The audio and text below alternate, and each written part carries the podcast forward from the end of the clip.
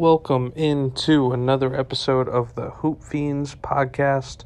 We're calling this one the Size Up Catch Up because, well, one, it's not a Sunday when I normally do these, and two, I don't think I've done one of these in a month.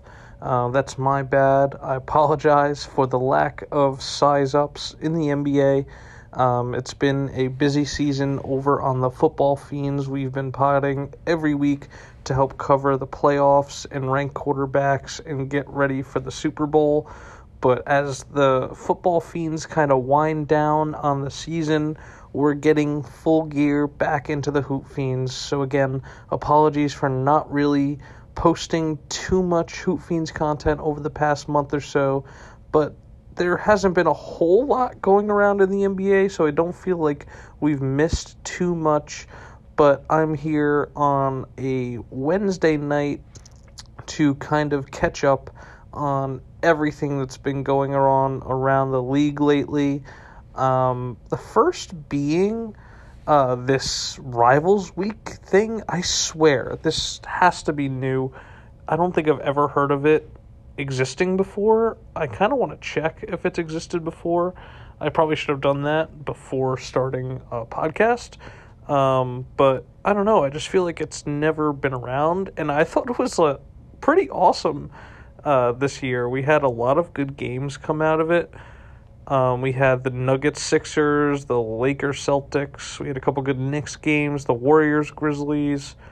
Um, it was a lot of fun, and I kind of want to recap uh, some of the top games, all of which I pretty much mentioned right there. Um, the first being the Grizzlies and Warriors. Uh, this game was awesome. Every time the Warriors and Grizzlies kind of get together and battle after everything that happened in the playoffs last year and all the comments that Ja Morant has made this season, there's an extra layer of just beef between these two teams, and it's awesome seeing them go at it. This game was back and forth. The Warriors, Grizzlies throwing punches, um, and then the Grizzlies eventually got out to a little bit of a lead in the fourth. Uh, the Warriors stormed back some threes from Steph and Clay, and then Steph threw his mouthpiece uh, and was ejected from this game, which I thought was insane. I get it. You can't throw anything into the stands or it's an auto ejection. Uh, but just come on, refs, show some leniency, do something there because this game was great. You just can't throw them out in a spot like that. Uh, but Clay and Jordan Poole ended up coming through for the Warriors and they got the win. Uh, that game was an awesome, awesome start to this Rivals Week. I couldn't find if this was new or old. I just never exist, remember this existing. I'm going out on a limb and just saying this was the first ever NBA Rivals Week because I just it just never existed. I don't even remember them announcing it. I remember them saying it was going to be a thing, but again, I'm glad it happened.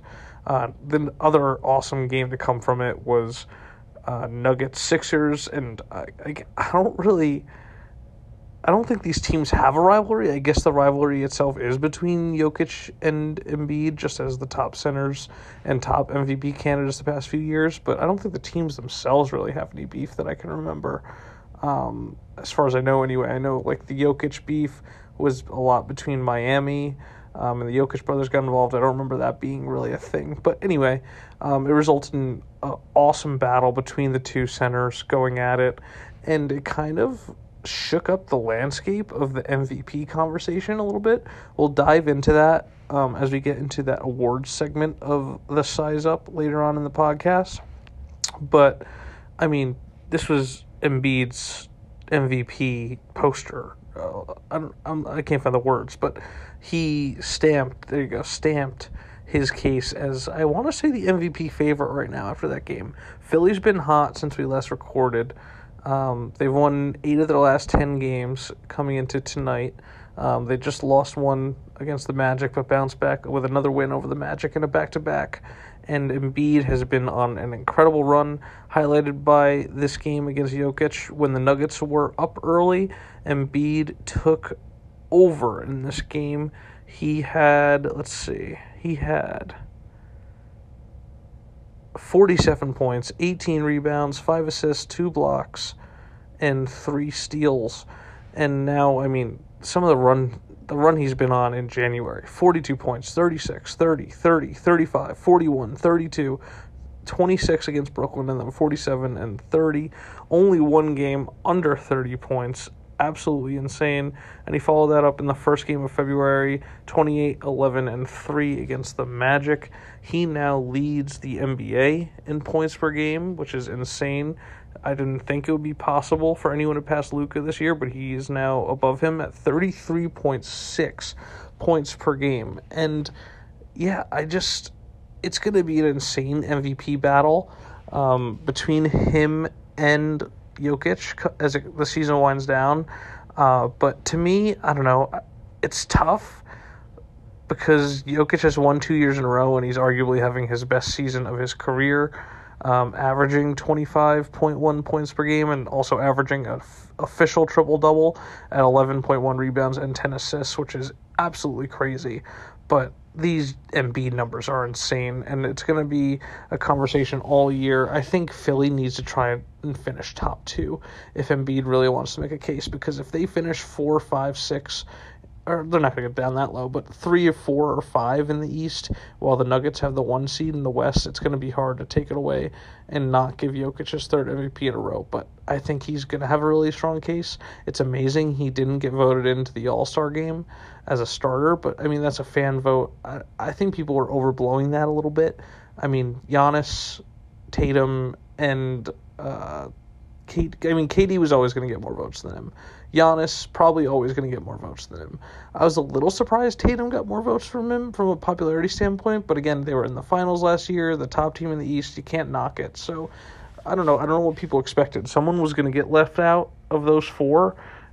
Um, I, I don't know what you're supposed to do. I mean, yeah, he probably deserves it over KD, who is hurt and probably not going to start in the game anyway. And you know what? Embiid will probably start. So stop making a big deal out of it. No one really disrespected him here. I mean, the fans probably could have voted him in, but what are you going to do? I don't think it's the end of the world, uh, as people are making it out to be. Um, the other awesome game was the LeBron versus the Celtics, or I should say the Lakers versus the Celtics. Um, with the famous no call at the end of regulation with LeBron getting fouled by Tatum, the refs not calling it, LeBron having one of his famous freakouts, absolutely insane, theatric. Falling to the floor. Looks like he was dying, crying, complaining to the referees.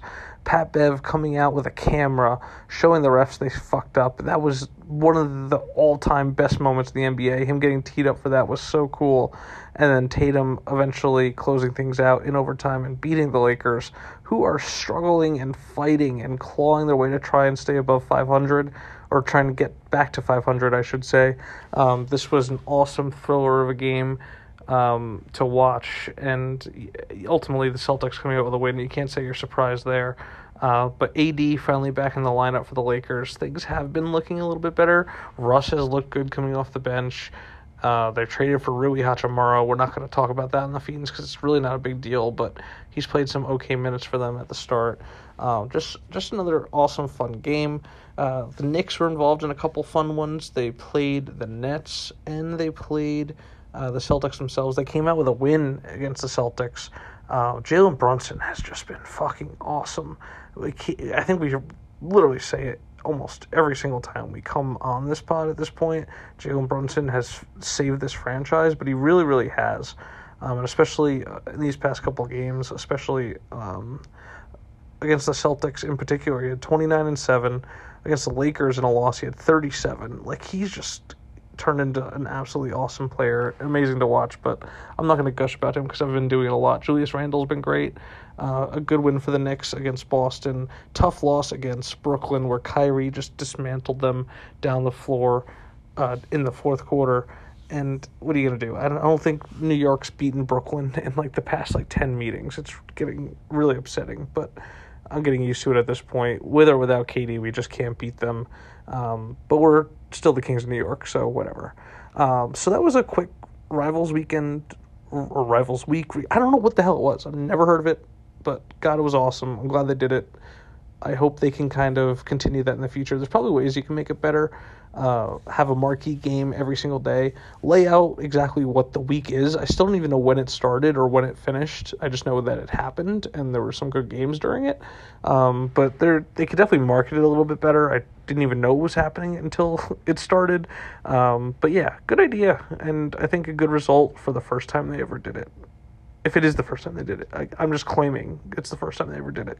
But I don't know. What are, what are you gonna do? Um, now, moving on into some storylines in the NBA that have been kind of going on the past month or so that we haven't really had a chance to talk about on the Fiends because we haven't recorded. We only recorded uh, All Star episode. We got a chance to kind of touch on a lot of the players and top players in the league and catch up on their storylines. But we didn't really get a chance to catch up on some of the storylines regarding some of the teams in the NBA. The biggest of which I want to talk about uh, is the New Orleans Pelicans, who have lost nine in a row. Zion went down with the injury. They're now 26 and 26, the 10th seed in the West after being the two seed and one of the best teams in the league at the start of the year. It's amazing the fall they've been on. And it's weird because, yeah, Zion went down, but they've been getting healthier. Brandon Ingram has come back into the lineup. CJ McCollum's only missed a few games. Herb Jones has been there. Uh, Jose Alvarado's been around. Larry Nance has come back. Trey Murphy's been healthy. I mean, I'm saying guys, but for the most part, they're getting healthier. Um, the key, obviously, is Zion, and without Zion, clearly they're just not a, huge competitor in the West. Zion makes that much of a difference and probably should have been in the MVP convo with the numbers he was putting up and the impact he had on this team. Uh, Brandon Ingram coming back has done absolutely nothing for the Pelicans. If anything, it's been making them worse. Uh, he's had some okay games. He put up 22 against Washington, 16 against Denver, 16 and 9 actually. Uh, but they aren't winning with him. He's still finding his groove. I still think he's overrated and still not sure he can carry them. But the real issue is CJ McCollum hasn't been shooting well. Uh, he's near 40% from three on the season, but of late he hasn't been shooting it up to par of CJ McCollum standards, and that's the reason they kind of haven't really been meshing. Valanciunas is doing his thing.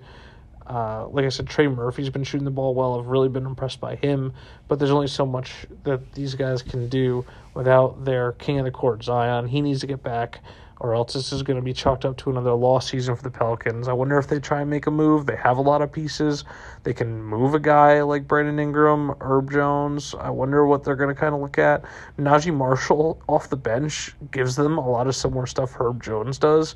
Um, not Uh, not to knock Herb. I think Herb's a pretty fun and good player, but he's replaceable in that aspect. I don't know if they try to move a guy like him, they move on from a guy like Dyson Daniels and just try and upgrade one of their spots in the starting lineup. But New Orleans has to figure it out because I don't know. It's just something hasn't been clicking for them clearly, and who knows when Zion's getting back. So if they want to compete in the West, like I said, they're down to the 10 seed.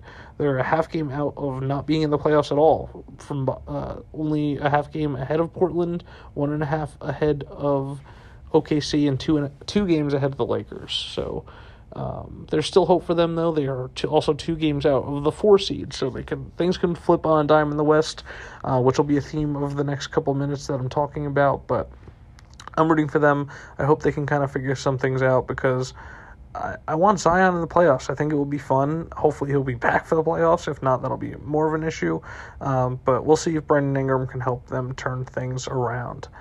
Um, the other team I kind of wanted to talk about um, in general was the Heat. I feel like we gave the Heat a lot of slack early in this year. They were uh, at the bottom of the East towards the 11 12 seeds. Uh, but of late, they're seven of their last 10. Uh, they're now 29 and 23, the sixth seed in the East, right behind Cleveland. They've overtaken New York. They've overtaken all the mediocre teams, and they're right back to where you would have expected them at the beginning of the season, which is insane. Uh, Bam is having one of the best years of his career, averaging 21 and a half points, 10 rebounds, three assists.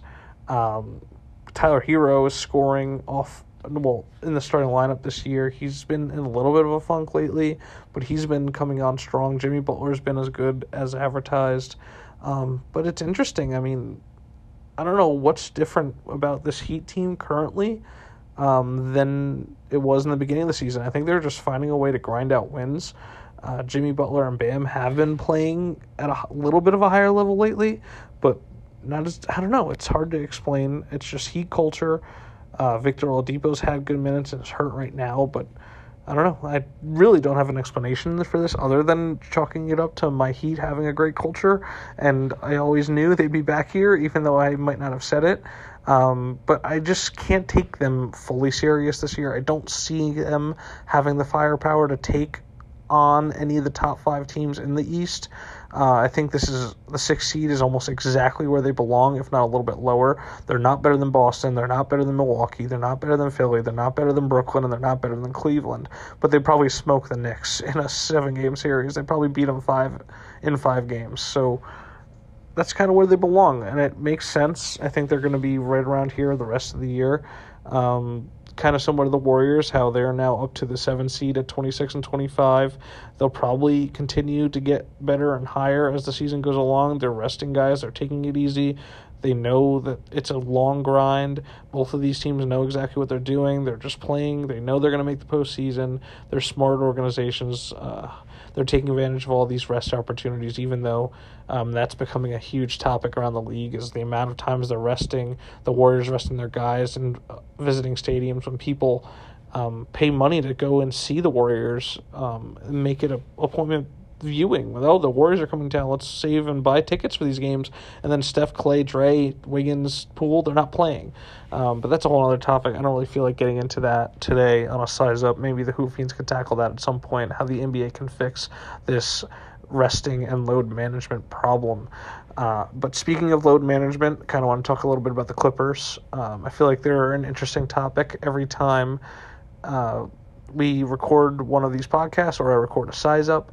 Uh, at this moment, they're 29 and 25, the four seed in the West, a couple games behind Sacramento. And again, Kawhi looks to be fully back. Him and Paul are still getting load management days on backs to back, back to backs or whatever. But this team, when fully healthy, which they are right now, they're a contender. Paul George and Kawhi are as good as a tandem as you're going to get, and they are talking about making a move. Whether it's for a guy like Fred VanVleet to bring in a point guard, they've kind of recognized that Reggie Jackson isn't the guy who's going to lead this team. So if they bring in a point guard who can help run things, John Wall off the bench has been okay, but he's not going to be the guy who's saving your team and leading your team in the postseason. If you can rely on him to just be coming off the bench for 20 minutes a game, splitting time with Reggie Jackson, and then you have your role players like Marcus Morris. Zubac's been great this year. Kennard's been pretty good. Terrence Mann's been pretty good. Norman Powell's been hot lately. They have so much depth, and Robert Covington doesn't even play, and I love Robert Covington. They give minutes to Batum. Batum's a great role player. They just need one. If they brought in a guy like VanVleet, I'd almost have them as the second best team in the West. Um, that being because I don't like Memphis. I can't stress enough how Memphis will not be good unless or I shouldn't say that. They will be good, but they will not be a serious threat to me until they upgrade that Dillon Brooks spot. You just can't rely on Dillon Brooks. I've been saying it for months on this podcast. It's now becoming a pretty popular take out there on the internet. You can't win a playoff series with him. He's just not a good shooter.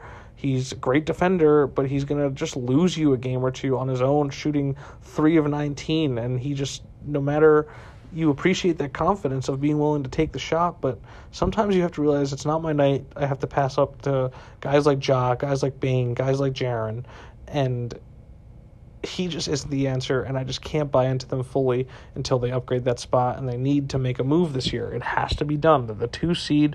They're uh, three games behind Denver for the one seed, two and a half only up on Sacramento. They need to stay in that two spot, if not make a leap into that one spot, and making a trade will be the only way they could do that. It'll be interesting to see between them and Denver who decides to make a move. Um, Denver's talking about moving on from Bones, uh, but that's the key for those two teams is who makes the bigger deal, who upgrades uh, their weak points the best at the trade deadline coming up, and I think that'll be the key to the West because other than Golden State, who's always going to be relevant, and maybe the Clippers. I don't see anyone as a serious threat. Sacramento's a fun story, but come on, they're not making noise in the playoffs. I think Dallas is bad. I think they're really bad. I think Luke is really amazing, but that's just it. I don't think they have a trade to make. I don't think they're going to be a relevant team in the playoffs at all. Maybe win around at the very best, but they're not making a run to the Western Conference this year. Minnesota's no threat. I don't think Phoenix is a threat this year unless Devin Booker comes back and is looking good. But Chris Paul just isn't the same Chris Paul anymore, and I don't think they have it in them to make a huge serious run without him. Utah's not doing anything. Portland's not doing anything. Maybe New Orleans does if Zion comes back, but that's about it. That's all you could really expect there. Um, one last note in the West, I just brought them up, uh, or I didn't bring them up. I mentioned them earlier. Just OKC. OKC is so damn fun. SGA is amazing. Giddey is continues to be one of the most underrated players in the league. Jalen Williams is fun. Lu Dort's fun. Tre Mann's fun. They're just fun. That's it. That's all I really have to say about them. But I can I try and watch so many OKC games because they win. SGA is super clutch, and they've been a ton of fun to watch this year. Uh, Toronto in the East, moving over back to the East, uh, is an interesting story because they're 23 and 30, 12 seed in the East. Everyone kind of thought they'd be pretty solid coming into this year. Everyone likes their guys for the most part. I am probably the lowest guy in the world on Scottie Barnes. Some people are coming around on that take finally. I still think he should definitely not have won Rookie of the Year last year, considering a guy like Mobley was in the league um, absolutely insane to me still that that happened just because Evan Mobley sprained his ankle for like and missed like five games that he lost that award to him. Uh, he can't shoot. He has lost a lot of confidence in his shot. He can't really make free throws. Um, and it's just, I don't know what the real issue is. Fred Van VanVleet's having a bad season. Uh, Gary Trent's been good for them. Siakam is having an all star type season, but they don't really have a center. They haven't figured out a lot of different pieces and how things work. Um, as good as a coach of as Nick Nurse is, um, it's going to be interesting to see if they move on from a guy like Anunoby. He, they've talked about him coming to the Knicks in a trade. I think that'd be an awesome upgrade for the Knicks. I like Anunoby a lot. Um, I, I wouldn't want them to give up a lot for him, but I I like the player. It'll be interesting to see what they do with the deadline. They can go in a million different ways. They can move Siakam and fully blow it up. I think they might move VanVleet.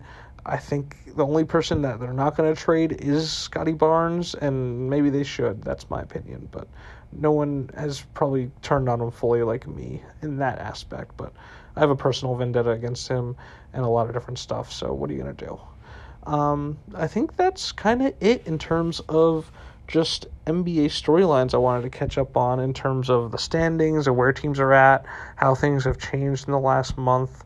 Um, yeah, I'm looking at the standings right now. That's pretty much everything I wanted to cover. The Wizards have won six in a row, which is kind of insane. They're up to the nine seed in the East. Um, they've overtaken Indiana, who without Halliburton, they've one win in their last 10 games. They've pretty much fallen out of it completely. Shows how good Halliburton is and the impact he can have on winning. Um, but I don't really, I don't buy Washington. I never will. I don't think Bradley Beal and Porzingis are going to lead a team into the playoffs. I still think they'll probably re- result in like a 10 seed or whatever. I think Chicago eventually passes them. I don't think they're going to blow it up like many people do think. Um, maybe a guy like DeRozan does get moved and Vucevic, but other than the Lakers, I don't see a team really making a move for their guys. I just don't see how it works. I don't know who's making a move for those guys. And that kind of brings me to the last point I wanted to make before I turn over into our gambling portion of this podcast is the trade deadline coming up. And we will have a real Hoop Fiends pod episode to cover that um, and to break down everything that happens and everything leading up to it. But it's going to be a crazy deadline because Rudy Gobert has literally ruined everything in terms of the trade market. People want first rounders for literally everybody. They're asking for a couple first rounders for Anunoby. They're asking for a couple first rounders for Alex Caruso from Chicago. They're asking for first rounders for basically anybody available. And it's like Poeltl. No one wants to trade for Poeltl like two first round picks. It's an insane ask. But they're like, well, Rudy Gobert got all this, so we want this for this guy. And I think it's absolutely insane. I think we might be in for one of the worst trade deadlines in NBA history. Just an opinion. I hope I'm wrong. The trade deadlines are like one of my favorite times of the year. So I hope I'm completely wrong, like I said. But these these asking prices are just insane. There's so much talent around the league too, so there's not a lot of super big holes on a lot of these contenders. Uh, like I see a team like Memphis, like I said, in Denver. Those teams should be trying to make a move. The Clippers, if they can, because the West is wide open. But the bottom feeders of the East, like the the Hawks, Pacers, Wizards, Heat, there's no move for them. They're not to, no matter what they try and go out and acquire, they're not to mortgage their future uh, when they're still going to have to try and compete with teams like Boston, Milwaukee, and Philly, and Brooklyn, and even the the Cavs. I think the Cavs might be the one team I could see making or trying to make a big splash because they're already up to par with those other top contenders in the East, and one big move, uh, what I don't know what it would be, could put them I mean, they already could beat Boston or Milwaukee, but a big move will maybe put them like even level with them. Uh, they're not there yet. They're at could beat them at this point, but that's the one team in the East I think I could see making a move. But point being, I think we're in store for a very, very boring trade deadline because I just don't see many of these teams making a move. We've only had one trade so far this year. It was Kendrick Nunn for Hachimura, and it was just a bunch of second round picks. And they wanted a first round pick for Hachimura, which is crazy. Absolutely crazy.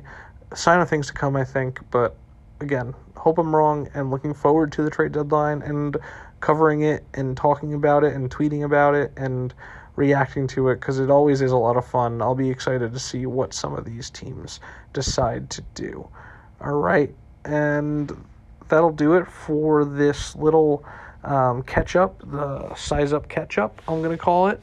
Um, kind of got to catch up on everything I wanted to talk about, so I'll move into our awards or I, I should say our futures portion of this podcast. I haven't been on to talk about the futures markets in the NBA in a very, very long time. So a lot has changed. Um, the first thing I want to talk about is the Defensive Player of the Year. This has been the biggest topic of conversation over the past month or so that we missed not having the size ups. Um, I talked about how I thought this award was wide, wide open. Last time I was on the mic, it was Brook Lopez as the favorite, and I said, This just isn't happening. I get it. He's had a good start to the year, but a, a plus 100 or whatever it was at the time, favorite Brook Lopez for Defensive Player of the Year, it was never going to happen. They're never going to vote for this guy. It was just the worst bet anybody could have ever made. Um, over time, Jaren Jackson came back, has been averaging over three blocks a game for the Grizzlies, and eventually became the favorite for the award. It was at like minus 175, minus 200. And then a few days ago on Reddit, it came out that a, a Reddit poster had a theory that the Memphis Grizzlies statistician was rigging stats and Jaren Jackson had a lot of illegal blocks, or I don't know what the term you want to use is, but illegitimate blocks that were just only at home. His block numbers and steal numbers were getting boosted at home, and there were theories. It's like, oh, this guy might have money on Jaren Jackson, Defensive Player of the Year, and how are the, how is this happening? How is the league allowing this? This has to be looked into. This might be rigged. Blah blah blah blah. And if you monitored the markets it adjusted with this rumor. People believed it. People were like, "Oh my God, if this is true, like no one's going to trust Jaren Jackson. They're going to think he's a fraud. They're not going to actually think he's a good defender." The odds started to plummet. You saw Nick Claxton. You saw Bam. You even saw Brook fly back into things. Jaren Jackson fell from minus two hundred to even odds. Claxton and Adebayo were up to like 300, 400 underdogs, and it came out quickly. KOC tweeted about it. This is ridiculous he looked into all the blocks that were questioned and was like, yeah, maybe there's like two or three questionable ones here. But I mean, there's nothing of substance to what this guy's saying. I don't know if this Redditor, who had zero posts in his history, was a plant by Vegas to just try and swing the odds and get more action on Bam and Nick Claxton and these other guys because if it was, it worked.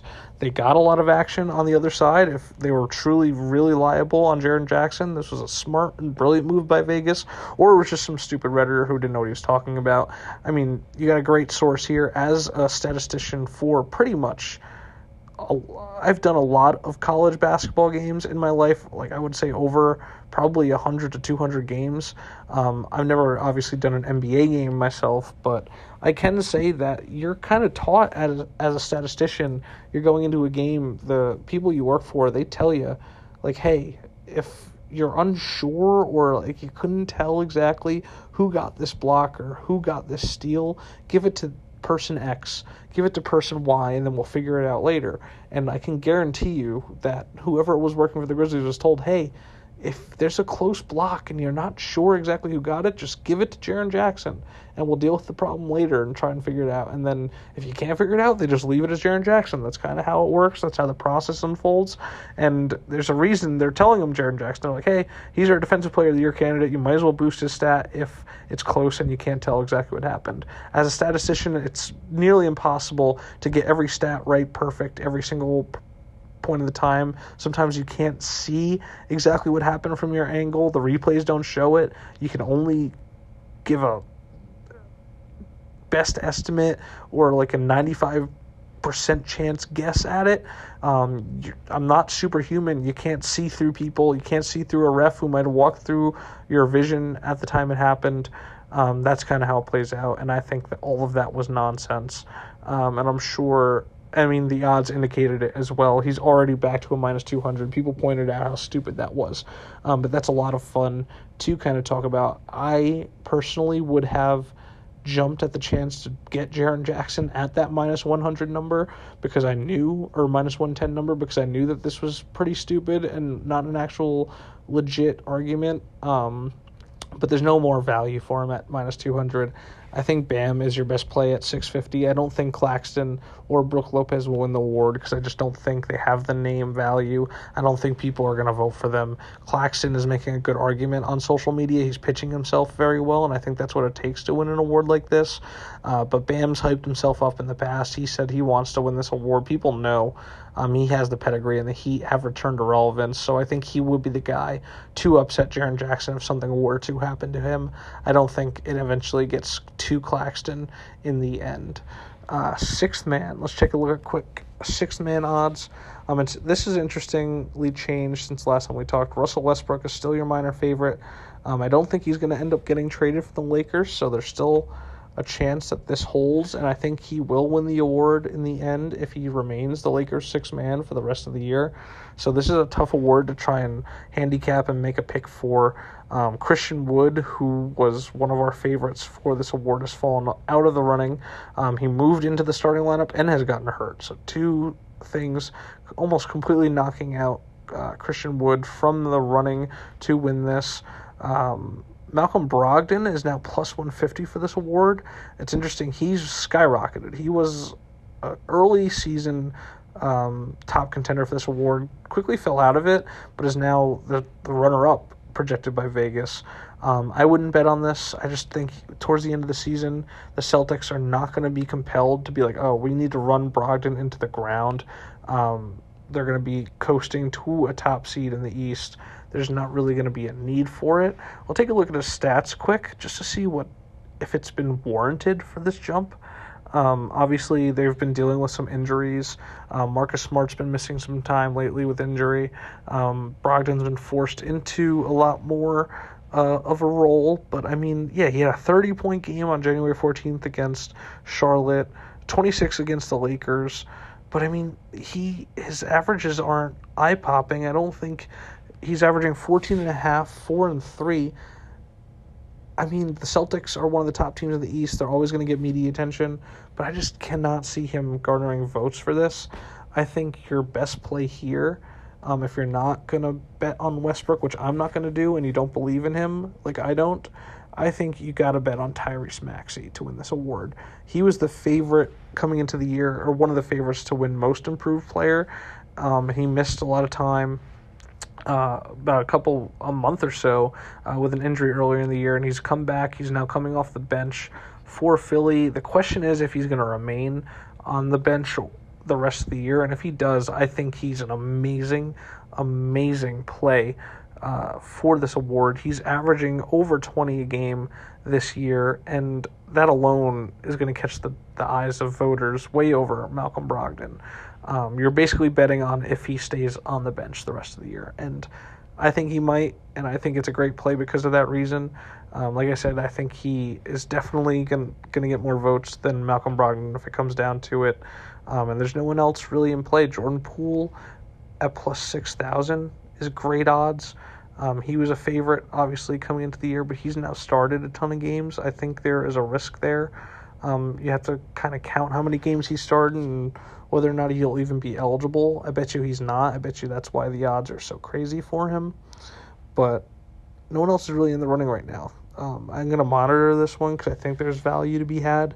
Um, again, because I just don't believe in Russ necessarily to win this or not get traded and return to a starting role somewhere. So uh, that's my take there. But be wary. I think Maxey is the play um, right now if you're not betting on Russ and don't believe in him. Coach of the Year, Joe Mazzulla, still the favorite at plus 200, coaching the best team in the NBA at the time. Um, I don't have a ton of opinion on this. I would have said this is accurate and how it should have been. Um, but I, I'm a Bill guy. You all know I'm a Bill Simmons guy. And he tweets a lot of shit about how Joe Mazzulla doesn't do things right or screw some things up. That's literally the only um, intel I have on that is maybe the voters can know stuff that I don't, and a lot of general knowledge people don't know. And they're like, well, Mazzulla, yeah, the team's winning, but the team's amazing. The team's good. Um, they're not really winning because of him. I don't know if that's the verdict they're going to come down on. I picked him as a winner potentially of this award before the season started, so I'm going to continue to ride and believe in him.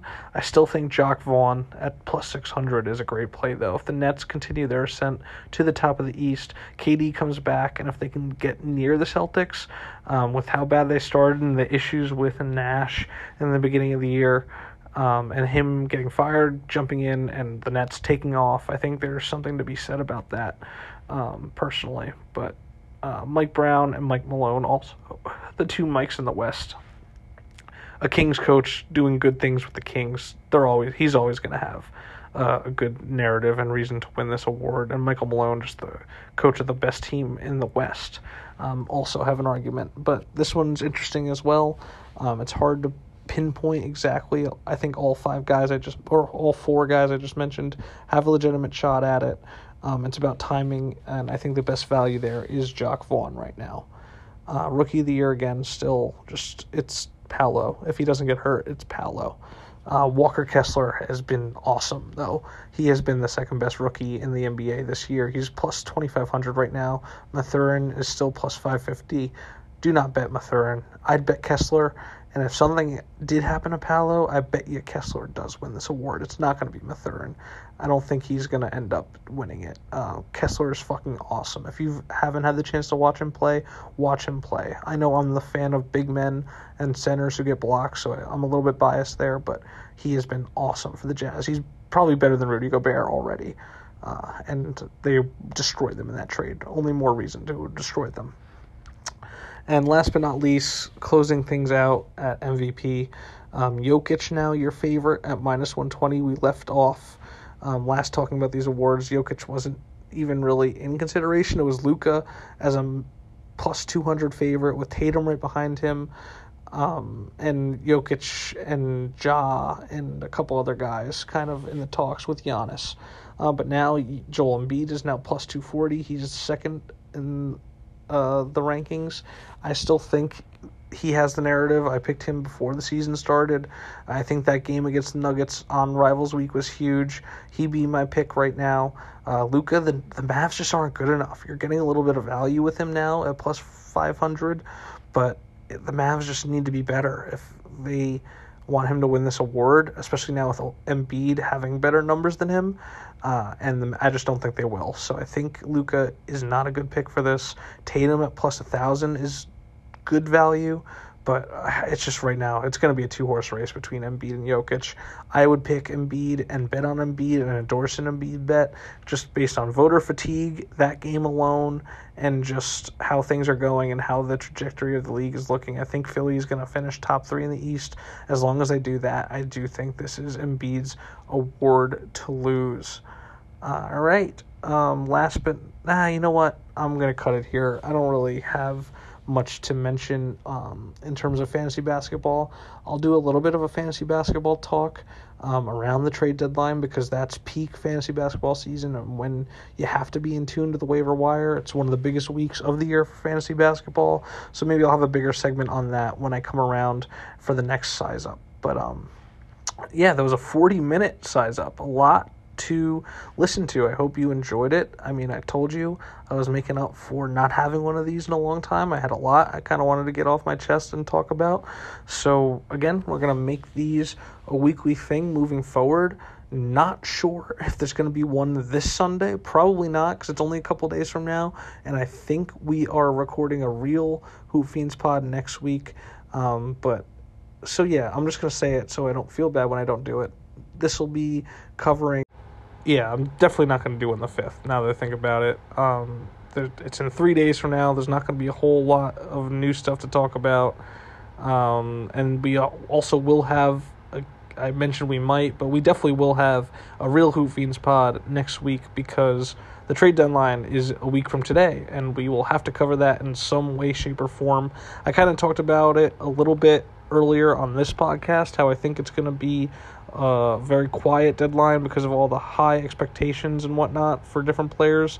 Uh, there's a few teams that need to be buyers. There's a few teams that should be sellers, but I don't really see a point of the fiends hopping on to preview it, just in case it is a quiet deadline. So we could make up a bunch of fake trades. We could talk about who should do what, um, but I think it'll be just better if we hop on after the deadline, probably that Thursday night, to recap it and talk about who did what, our favorite moves, who should have done what. It's, it'll just be an easier topic of conversation because the worst thing we could do is hop on Wednesday and talk about a bunch of hypothetical trades and what should happen, and it is the worst deadline ever. I'm worried it, it could happen, so that's going to be how the Fiends handle it.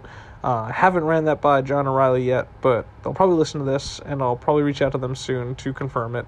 But I think that's the best course of action. So we will recap the deadline in some way, shape, or form. I don't know how it's going to come. I don't know when it's going to come, but probably Thursday right after it. That'd be my hope, my dream, or my my choice of action. So be on the lookout for that, and then um, then there'll definitely not be a size up on the twelfth. Uh, right after that, because one, it's Super Bowl Sunday, and two, we'll just have recorded, so there'll be no point. Um, there's definitely no chance I'm recording on Super Bowl Sunday. I'm getting that out of the way now, but I will promise Sunday, February 19th, that's two Sundays from now, I will officially be back with a Sunday size up, and we will move on weekly moving forward throughout the rest of the season because as we get down to it, there'll be a lot to talk about as the playoff race kicks up, as the award races kick up. Um, it'll be a lot to talk about, and there'll be no more football, so I'll be I'll have more time to pod, I'll have more time to plan, and have a lot to talk about. So um, that's a guarantee, that's a promise, that's a swear. Sunday, February 19th. It'll be a weekly feature moving forward, no matter what. Even if we have bi weekly Hoop Fiends podcasts at that point, like the regular scheduled episodes, I'm doing one every Sunday, or maybe sometimes Monday, but guaranteed Sunday size up or Monday size up every single week moving forward from that point. Um, and to catch it all, you could follow us on at Hoop Fiends Pod on Twitter, Instagram, and TikTok. The TikTok is you have to follow it now. I promised it. It's gonna blow up soon. A couple videos have gone out. We're already getting over a thousand views on each. The Hoop Fiends are gonna blow up. Follow us quick. Follow us quick. And please subscribe to us on Apple Podcasts and Spotify if you haven't already. I we've never pitched this in the past like two years of doing this podcast, but I'm gonna start doing it at the end of each pod because it really will help us out. So if you don't already subscribe, if you're one of our pals out there, just please do it. Just it'll take you two seconds. It'll help us out a big time. So do that for us. Um, and then yeah, the over on the football fiends, uh, we have a lot going on. Uh, we recap championship weekend uh, tomorrow, so be on the lookout Friday for uh, the latest football fiends episode to recap championship weekend. The Chiefs taking down the Bengals and uh, the Eagles taking down the Niners, and also um, the finale of our quarterback rankings. So we will rank the quarterbacks one last time for the year, and then we will take a look at uh, what I call the QB ranking analysis. Uh, we will try our best to, well, JP will try his best to guess who was the worst quarterback of the year based on our rankings, who was the most average, who was the most bad, who was the most terrible, who was the most great, who was the most good quarterback all throughout the year. Um, we'll do that by just basically who had the most of each ranking. It's not that difficult. It was pretty fun to put together. Um, you don't want to miss that. And then the following week, uh, the week of the Pro Bowl, we will be here for NFL Heroes and Villains and a Super Bowl preview. So, two podcasts coming that week. Lots going on in the Fiends Network. So, again, follow us on all the socials to make sure you are there for it all. And over for me, over on the Hoop Fiends, uh, we'll see you guys for the trade deadline episode in about a week. See you guys next time.